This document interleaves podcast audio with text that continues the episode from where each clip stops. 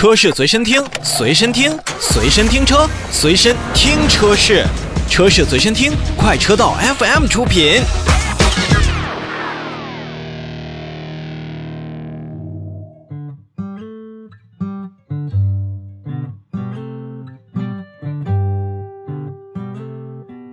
来到新车来了，我们看一款预售了挺长时间的车型，也就是北京四零的刀锋英雄版。之前跟大家提到了，像接嫦娥回家、征战达喀尔，这预售了有段时间的北京四零的刀锋英雄版，最近也是正式上市了。除了之前节目当中为大家所介绍的 2.3T 的汽油版本。之外呢，北京四零刀锋英雄版还是带来了三款柴油引擎让大家选择。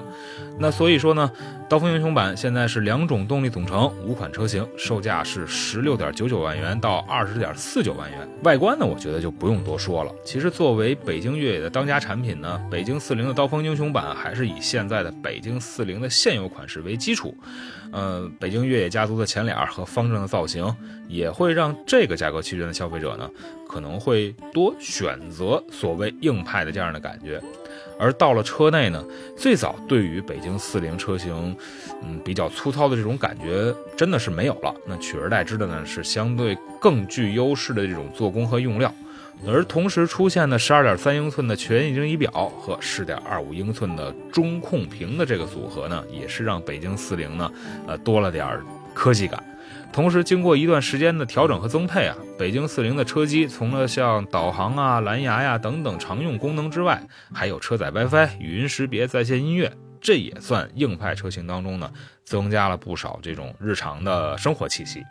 除了内饰做工有所提升，包括实用配置增多以后呢，北京四零的刀锋英雄版也是针对于整车的 NVH 进行了多处声学包的布置。根据北京四零北京越野的介绍，对于白车身气密性的重点位置实施有十六项，那空腔隔断的位置大概有三十四处，整车气密性的重点优化位置有二十项，车身阻尼垫重点实施位置有二十五处，而且上述材料呢也都是选用了水性阻尼材料，降低了噪音，同时也是提升了车内的环保性。那简单说完外观内饰。刀锋英雄版呢，既然为我们提供了柴油车型，那一定是越野爱好者挺喜闻乐见的事儿。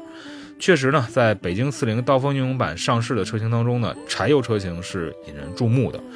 其实拿我所在的城市北京为例啊，虽然我们都知道柴油动力的热效率挺高，在低速扭矩、节能环保这样的环节有着不错的表现，但是国内很多城市对于柴油车还是没有特别多的利好政策，所以在现在汽油车、电动车大行其道的今天，市面上还能有一款针对于柴油动力的车型出现，哎，我觉得这其实也为越野玩家带来了一个挺好的这样的消息。其实啊，正是因为柴油。经济性高等等特点，北京四零刀锋英雄版的柴油版也拥有着所谓超级续航的能力。大油箱，全新的二.点零 D 的柴油涡轮增压发动机，最大功率一百二十千瓦，峰值扭矩三百八十牛米，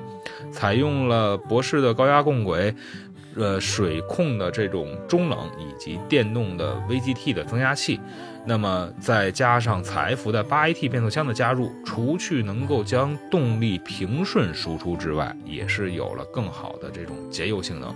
据说呀，就是因为这一套动力系统，二点零的涡轮增压，再加上八 AT 的动力组合，在之前媒体试驾当中呢，有一辆车开出了一箱油一千一百多公里的一个成绩。那其实这对于一个硬派越野车来讲的话，也算挺难能可贵的事儿了。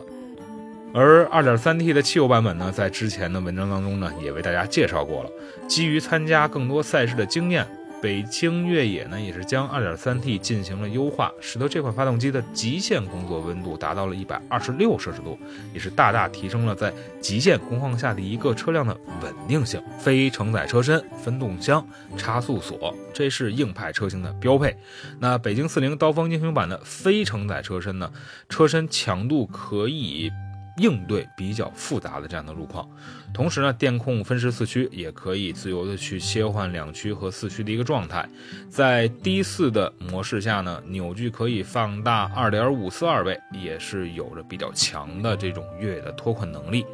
此外呢，在长轴车型当中呢，还是增加了前后两把电动差速锁。那么同时，它的转弯半径啊，最大涉水深度呢，也是可以让现在的北京四零刀锋英雄版啊，有了让我们消费者选择更多的这样的理由。